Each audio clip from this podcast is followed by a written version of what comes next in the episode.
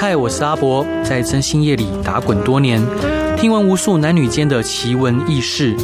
现在就让我带你一起揭开真心社的神秘面纱。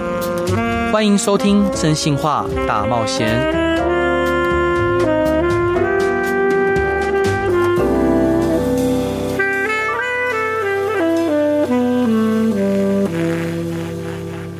各位亲爱的听众朋友，大家好，欢迎回到飞碟电台，收听由我真心是阿仔所主持的《真心话大冒险》。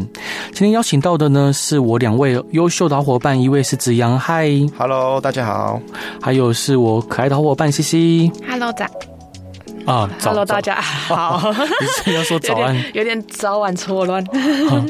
那个，我们今天想要聊的主题是假面闺蜜，所以子阳，你自己有遇过说好朋友或者是好姐妹？然后横刀夺爱的吗？我有一个朋友啊，她跟她妹妹是双胞胎。哇哦，对，然后她交了一个男朋友，嗯，那常常去她家，嗯，所以她妹妹也认识。是，但是有一天呢，嗯，她发现她的那个男朋友，嗯，跟她妹妹有了关系。她怎么发现的？因为他们共同朋友很多，哼，所以是从那个男生自己分享给她的朋友。啊，所以把把自己的私密的话也到处去讲，到处去分享。对，他可能觉得这个哇很酷啊什么。是是，他被他的朋友给算是出卖了。对，跟我那个朋友说啊，那所以他知道这件事情。那他应该很崩溃。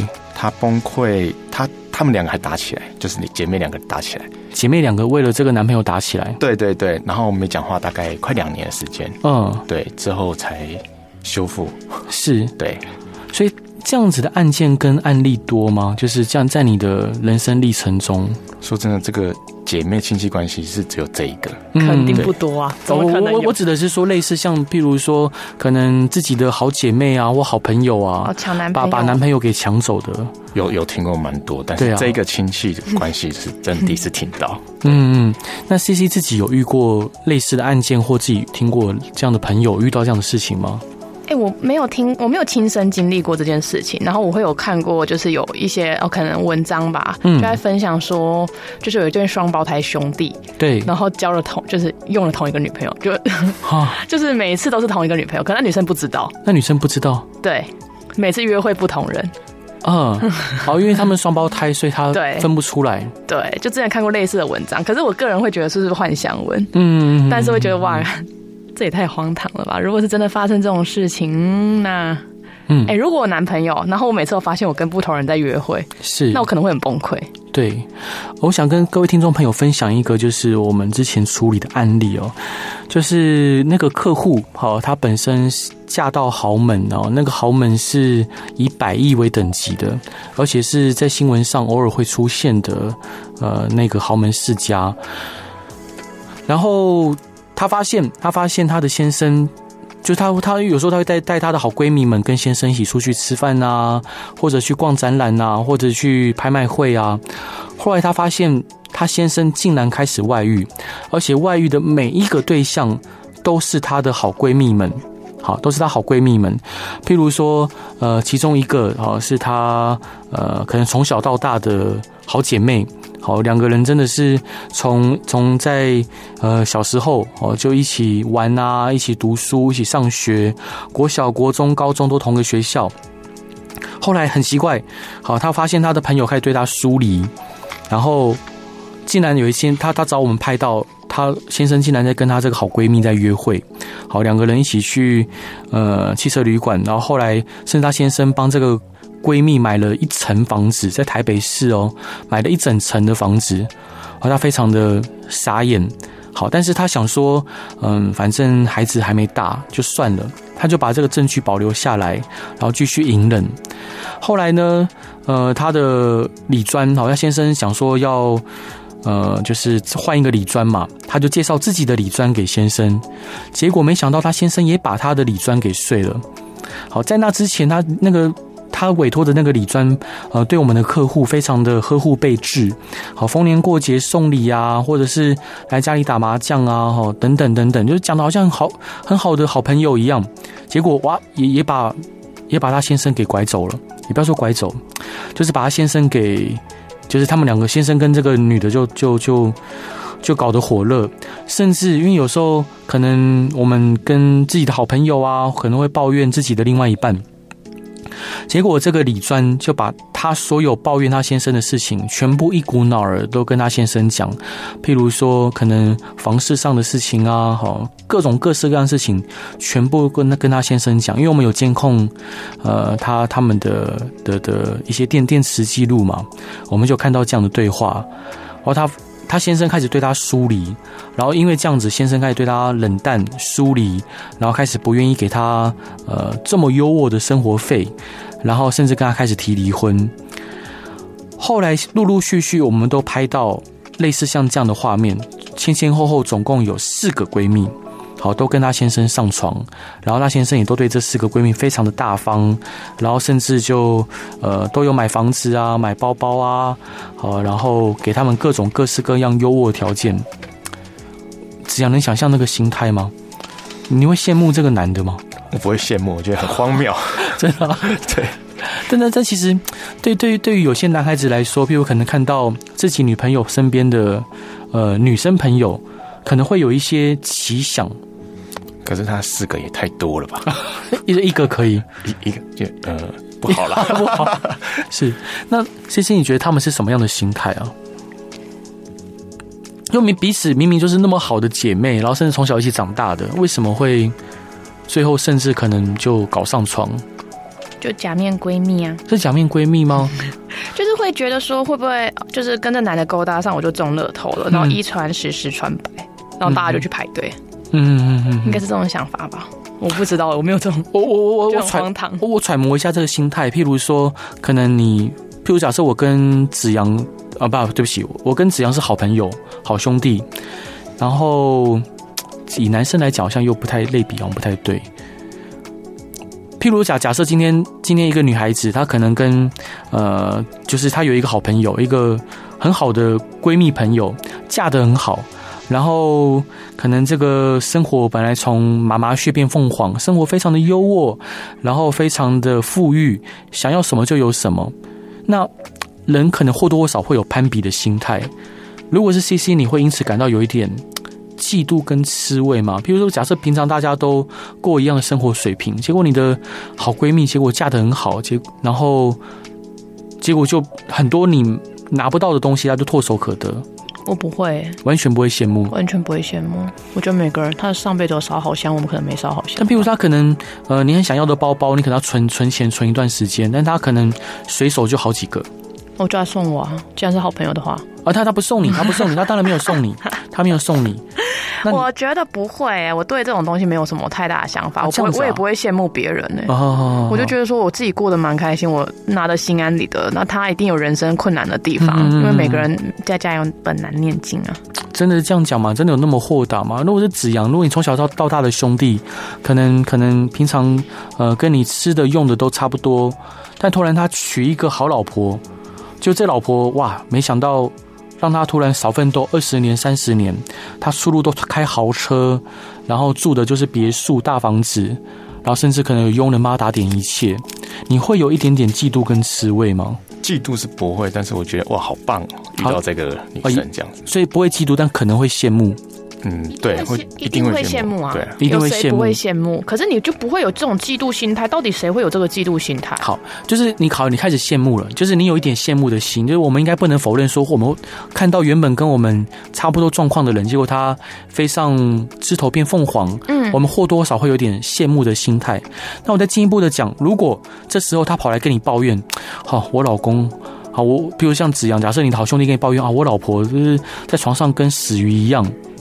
好，然后他就明明你觉得他已经过得很爽很好了，就他一直不断的抱怨他的太太，然后不断抱怨他的另外一半，就说：“天哪，那个昨天外佣煮的饭好难吃哦。”我我会跟他说：“其实你这样已经很棒了。”哎，对对对对，就是你你会觉得说：“哇，天哪，你竟然身在福中不知福。”对对对，我会劝他说：“你你要知足啊。”对，但但是如果是女性的话，可能你就会附和。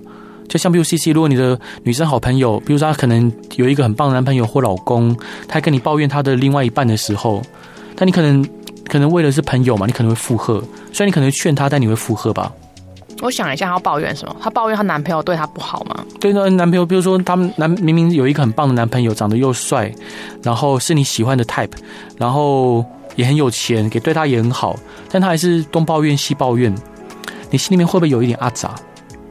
我讨厌，我本身就讨厌抱怨的人，嗯，所以当他跟我抱怨的时候，我可能会比较少跟他相处。然后第二，我觉得他可能生活遇到了很多困难，我就会觉得说他或许真的过得很不开心。那我就会觉得、嗯、哦，那我过好爽，虽然我没有她男朋友那么好，但是。我过得蛮开心的。OK，我想跟各位听众朋友分享，就是我我我我其实，在从事征信业的过程中，我们都会尽量站在对照的立场去试着去描摹呃他可能的想法。为什么他会这样做呢？好，譬如在我这个案例里面，我想象说，哇，天哪，你从小一起长大的好朋友，那为什么最后会选择呃，就是把他先跟他先生上床？难道就为了钱吗？好，所以我进一步的想，可能一开始他也祝福。好，当看到自己的好朋友踏入结婚礼堂的时候，好，看他披上白纱，一定都是满满的祝福。当然有点羡慕哈，可能私底下讲干话说啊，天哪，他嫁的好好哦。那后来你看到你的好朋友开始不断的抱怨他的先生，而且抱怨都是鸡麻绿豆的小事。芝麻蒜皮的小事了哈，那你可能觉得说哇天哪，你怎么还在抱怨你的老公？但是你一方面在附和他，一方面觉得他不知足。接着，好，你在某些场合，你跟他先生有所接触，你依然就是喜欢他先生带给你的那种感觉哦，不管是他的呃风度啊，他的外貌啊，还有呃在金钱跟资产包装底下，他给你的性跟各方面的吸引力。好，在在都让你觉得是迷人的，嗯，那你进一步的想要认识他、了解他，你越来越喜欢他。后来，当有一天，呃，他这个男的莫名其妙送了你很棒的东西，可能是一个包包，可能是你朝思暮想的包包，呃，你可能要存钱存一段时间，但对他来说，他就很大方的、很轻易的送给了你。好，那他可能用一个非常正当的名义，那你可能心里面就开始。芳心，好，就一缕芳心就往他身上给系了。我觉得这是人之常情，因为其实每个人都想要过比较好的生活，每个人都想让自己生活变得更好，这是很正常的，这是能理解的。但总之，我们这位苦主最后呢，她就面临到她四个闺蜜都跟她老公游览，而且她老公呢，都送她这个四个闺蜜非常非常贵重的东西，有的送房子，有的送车子，有的送包包。然后还把他们所有私密的对话都跟她老公讲。如果是你会崩溃吗星星我觉得女的不会交朋友。那女的不会交朋友，我当下有想说她是不是不会交朋友？对。但是我后来想想，有有几个人能抵抗这样的诱惑？到底有谁不能抵抗这样的诱惑？很多人不能抵抗，那就是他不会交朋友啊，因为物以类聚啊，真的，垃圾跟乐色都是一堆，真的吗？对，我好，我觉得是哎、欸，因为我觉得我我会相信我的闺蜜不会这样做，嗯，我也会相信他们的老公不会这样子做，嗯，好，我们下一段再来讨论这一段，嗯、在这这个这个议题。那我们这段分享的歌是周兴哲的《以后别做朋友》，所以你觉得这样的人就不要做朋友了？本来就不该做朋友。好，不是吗？好，我们一起来听周行者的《以后别做朋友》。各位亲爱的听众朋友，大家好，欢迎回到飞碟电台，收听由我真心是阿仔所主持的《真心话大冒险》。今天邀请到的是我的好兄弟子阳，嗨，Hello，大家好。还有我的好伙伴 CC，Hello，我 CC。今天聊的主题是假面闺蜜。就是你有没有遇过呃，你的另外一半啊、呃，就是可能移情别恋或劈腿你的好朋友呢？那我们今天要聊的是这样的主题。刚刚我们上一段聊到说，CC 觉得如果今天你的朋友呃劈腿你的男朋友，而且你的朋友跟你的男朋友在一起在一起了，或者是可能两个人肉体的出轨了，嗯，你觉得这个人就不适合当朋友了？对，那你觉得两个都不该要？啊，两个都不大要哦，我我能理解。当然，在我们现在的立场，我们会觉得说，当然，呃，朋友不应该做出这样的事情。嗯。但是你刚上一段提到说，就是他如果受到这个诱惑是不应该的，本来就不应该啊，不应该受到这诱惑。但其其实当然，因为因为你你的呃道德标准比较高，但我想我想大部分的人，如果今天我跟一个跟一个我朋友的。对象在一起，我可能可以得到一栋一栋台北市的房子，不是一不是一间哦，是一层一栋。你会受到诱惑？呃，我我可能不会，因为我我自己有能力做到，就是虽然现在还没有，但我有能力做到。那我会，但是很对很多人来说，他可能是一辈子，如果他没有去做这个选择，他一辈子做不到的事情。我觉得这个就是有一个比较，就是一个小天平，嗯、你的朋友的友谊的重量跟一栋房子的重量。是，那到底朋友是什么？因为像子阳跟 CC 都是蛮重朋友的人，那子阳你觉得朋友是什么？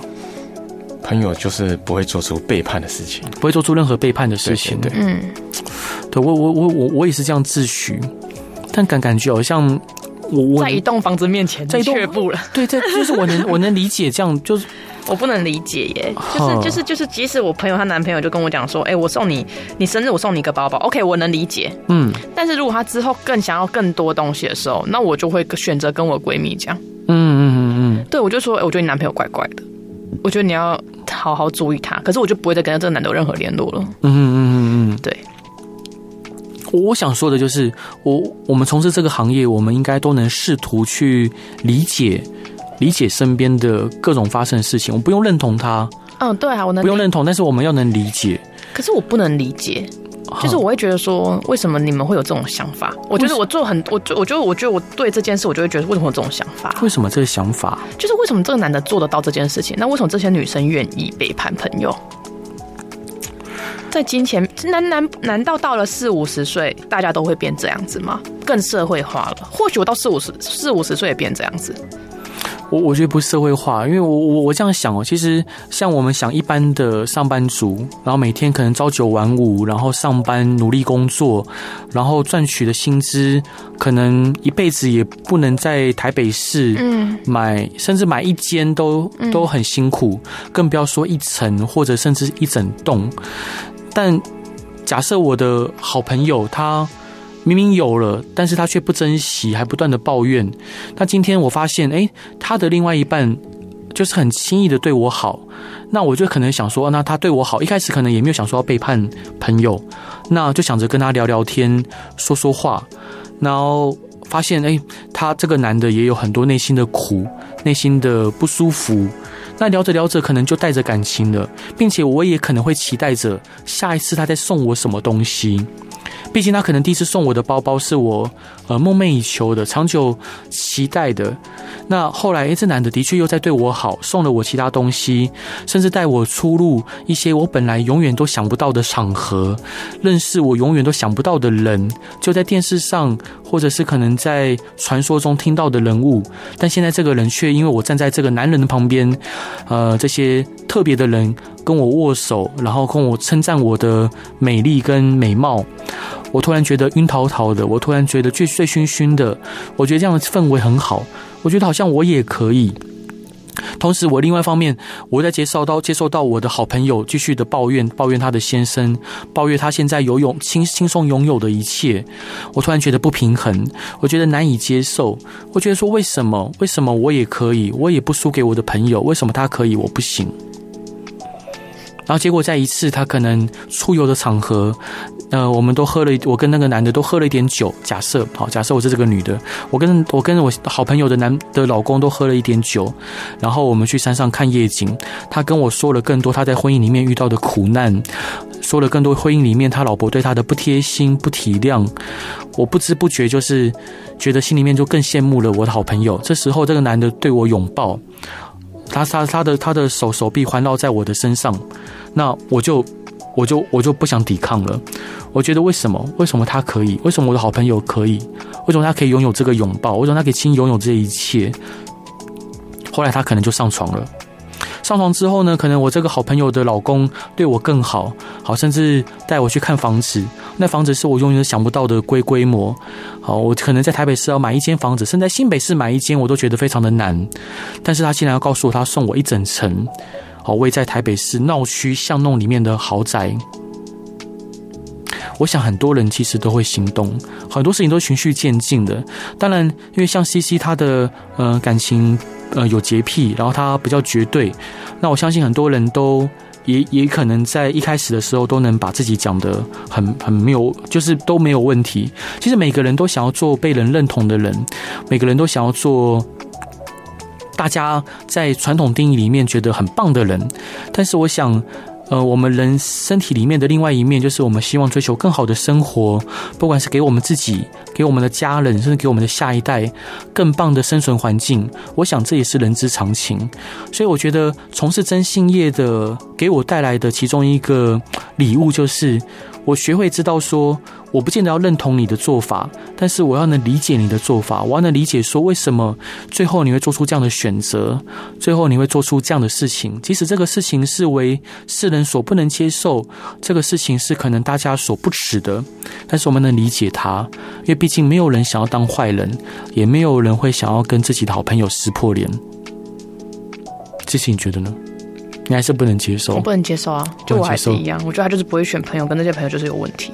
真的啊，所以你觉得每一个朋友都能抵抗这样的诱惑吗？不要说诱惑，就抵抗这样的循序渐进的一个过程。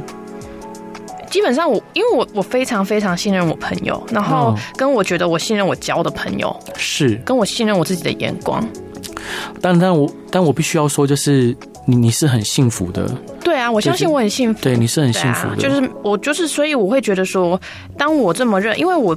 我我自诩我看人眼光不会太差，当这些闺蜜有一些奇怪的举动的时候，我就会觉得哪里怪怪的。OK，我我我再进一步的挑挑战你的说法，就是呃，当然当然，我相信你的每一个朋友都是很棒的。其实当当你会说出你信任每一个朋友的时候，我当然替你感到开心，也觉得为你感到哇，你真幸福。但我我们再举个例子，譬如说，假设我们假定呃，今天去背叛朋友，就像吃大便一样，是恶心难以接受的。对吧？嗯，就背叛朋友这件事情是难以接受的事情，是恶心的事情，是一般人常理所不能认同的。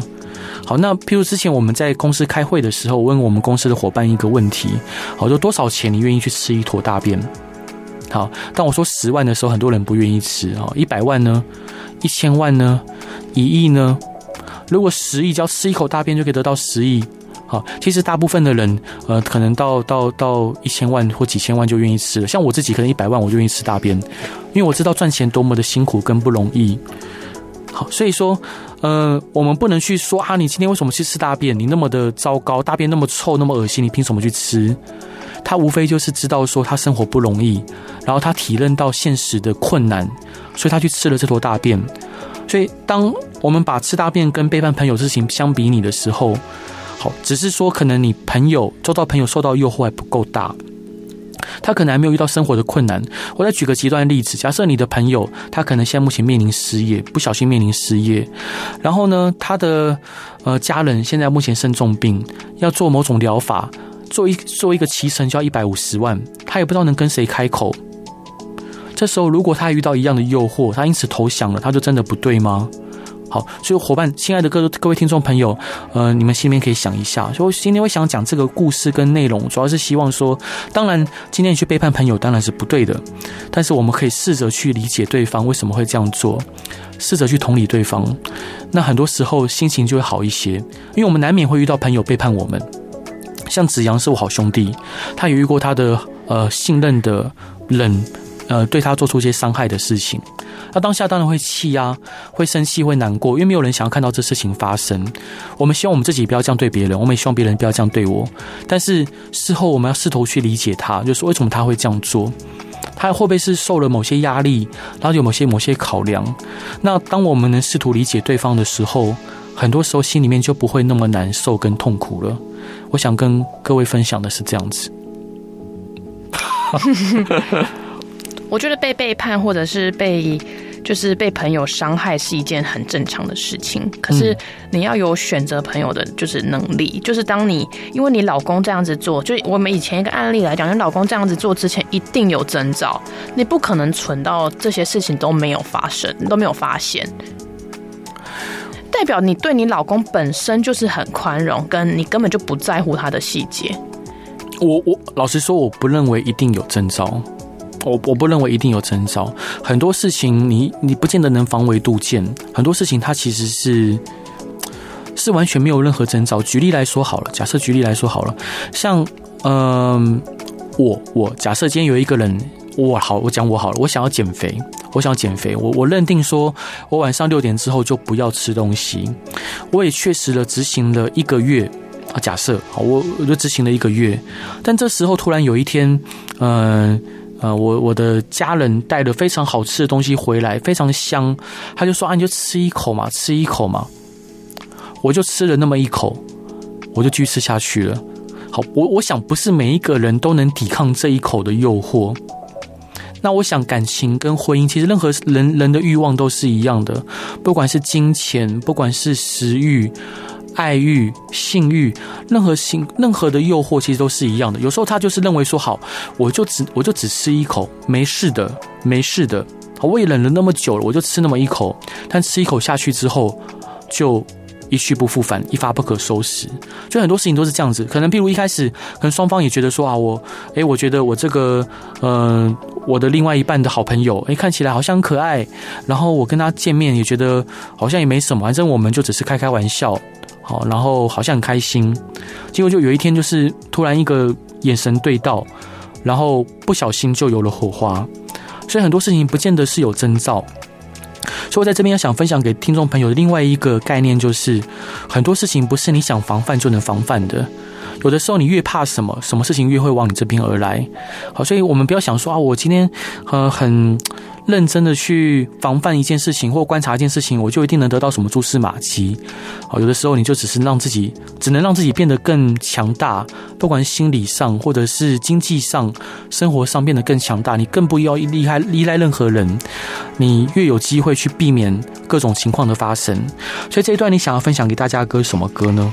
这这阶段的话，我想要分享以前我很喜欢的一首歌，就是旺福的。为什么？好朋友应该做的巴拉斯。什么巴拉斯？很多事。这首歌其实有点类似，就是大学的时候失恋主题曲啊，真的啊？对，就是失恋的时候，大家都会播这首歌。就去唱歌也会唱这首歌。我跟你明明才差五岁，为什么我都没有听过这首歌？因为你没有喜欢乐团啊。啊，有啊，我以前有喜欢拖拉裤啊，还有。那你知道旺福吗？我当然知道啊，我知道旺福。以前还有动静乐团。对啊，对啊，对啊。还有还有什么宇那个宇宙人？宇宙人是？还有还有杂音。哦，杂音对。对，他说也有吧，那些乐团我们都有听啊。你都有听过 Tension 吗？有哪哪算乐团呢？那我觉得他们很会。那不算乐团，好久嘞。好，我们一起来听旺福这首歌。Hello，各位亲爱的听众朋友，大家好，欢迎回到飞碟电台，收听由我真心是阿宅所主持的《真心话大冒险》。今天聊到的主题是假面闺蜜，然后邀请到的呢是我的好伙伴 CC，跟我的好兄弟子阳。我 CC，刚突然脑袋宕机。大家都叫我假面闺蜜，人人都朋友。真的哦，你叫你叫每个人都叫宝贝啊？对，大家都宝贝，大家都朋友，大家都妈吉。他都妈吉，但是你私底下，你真真心没有把每个人都当妈吉。我没有哎、我，大家都不是朋友，大家都不是朋友。对，你你做出了很危险的发言。那你刚刚讲那么多，你说你很会慎选朋友。我的朋友就几个人而已。OK，就是这这这一小群以外都不是朋友，都不是朋友。那他们是什么？路人。路人宝贝。对啊。你你习惯叫路人宝贝？就认识的人都是宝贝啊。认识的人都是宝贝。对。Everyone。对。子阳冷汗全冒，我看他的眼神。甚甚至昨天在停车的时候，你看到一个路人，你也叫他宝贝？不会啊，那种路人就真的路人。你你真的叫宝贝？就是我们昨天不是去那个就是善牧基金会的时候，嗯，去去送物资嘛。对。然后你看到一个路人，你也说宝贝？有吗？有，你叫宝贝。我那时候有点吓一跳。我天的路人，你可以叫宝贝。我们在全联买物资的时候。我应该是叫他亲爱的，不是宝贝。你真的叫宝贝哦，真的、哦。对，那时候你蹲下来抱狗狗，然后他好像就是啊，你要请他，就是让我们把推车可以推到就是善牧基金会。我是叫他亲爱的，我不会叫他宝贝。你真叫宝贝哦，真的、哦。你说你真叫宝贝，我当下吓到吓吓歪。人人都宝贝。对，你就说哦，宝贝，谢谢你哦，这样哈，天哪！所以嗯，没事，口头禅，口头禅。对，我觉得这样比较好做事，比较好做事，所以忘忘记名字之后就可以也可以叫他宝贝，就亲爱的跟宝贝啊，就哎、欸、谢谢哦，谢谢你宝贝，感恩。这跟之前之前就是已经过就是已经过世的那一位政治人物一样啊，他就是叫每个人都叫宝贝啊，谁呀？不好意思。嗯，就是他是他他他是一位，哎、欸，这。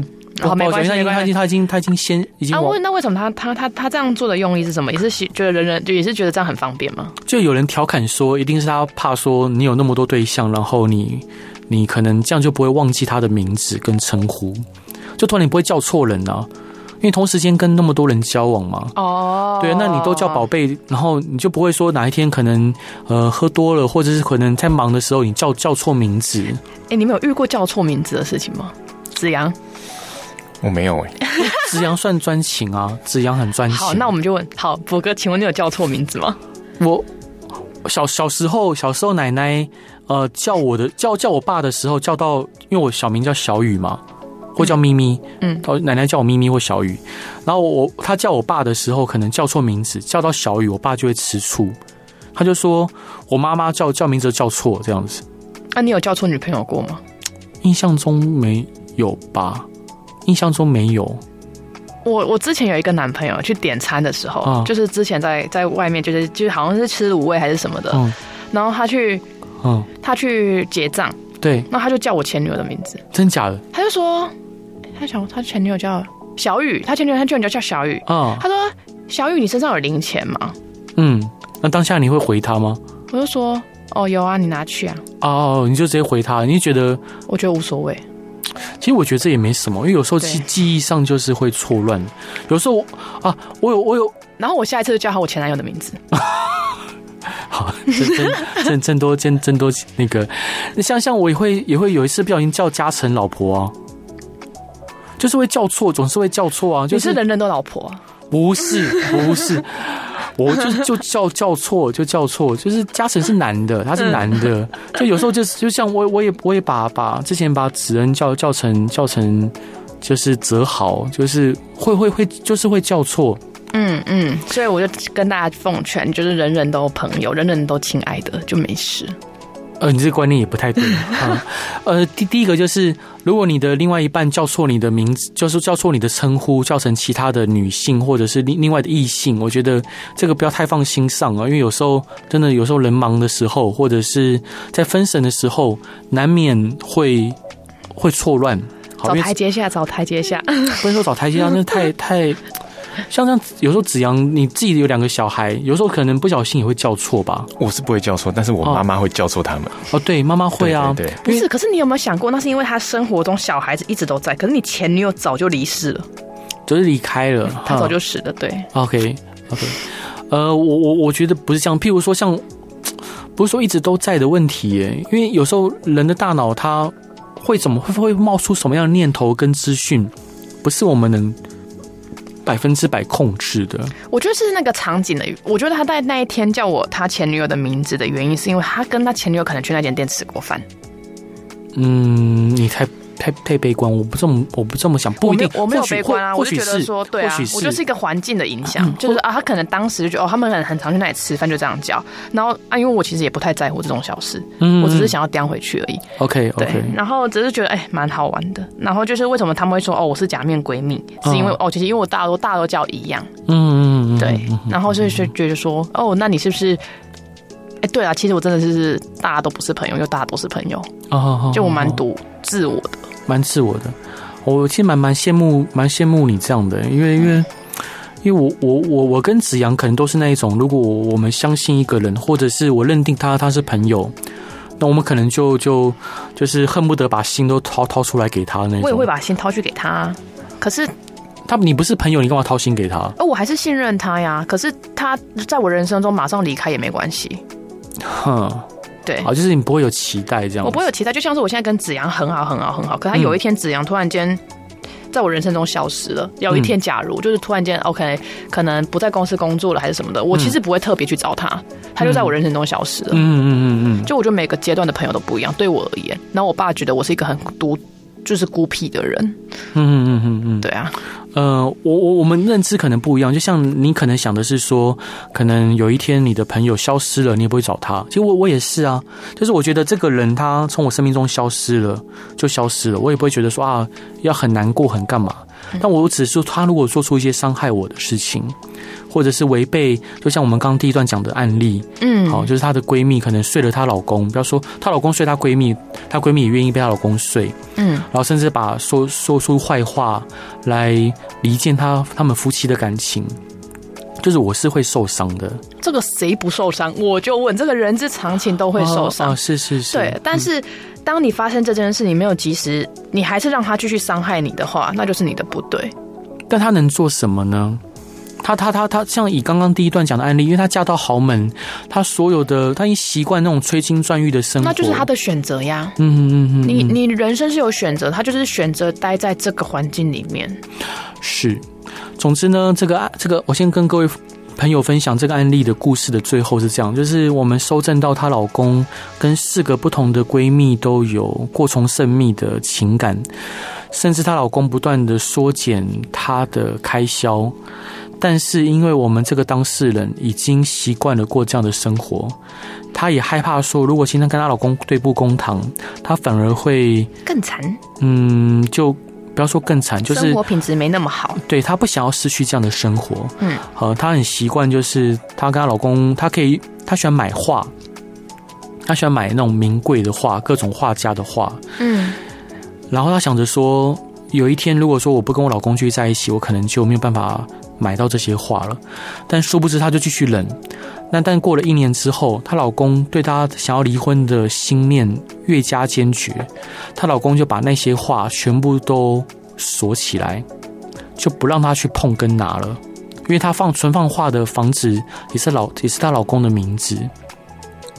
最后她还是落得就是不得不被离婚，然后得到就是每个月相较于之前的生活非常少的生活费。你看吧，早该止损了，早该把话拿一拿离婚了。拿一拿离婚吗？哎，这个真的是很难抉择。如果是你，你当场就会离婚了吗？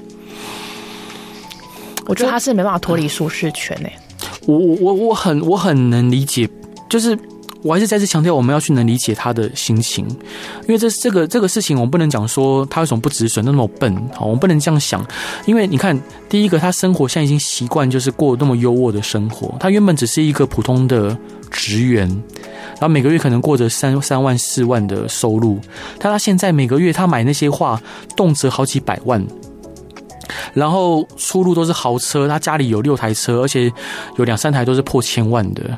然后他自己随便选一台车开出去，然后他他他想喝下午茶就喝下午茶，他也不用上班，他只要把孩子带好，孩子还有佣人帮忙带，而且孩子还没长大，你说他要怎么止损？他怎么去认清说我现在就不要这些生活了？然后我也我也不去争小孩，然后小孩我可能要看也不见得可以把随时看得到，因为我跟我先生是小虾米对大鲸鱼。你叫他怎么去放弃？怎么止损？那你一年后的结局不是一模一样吗？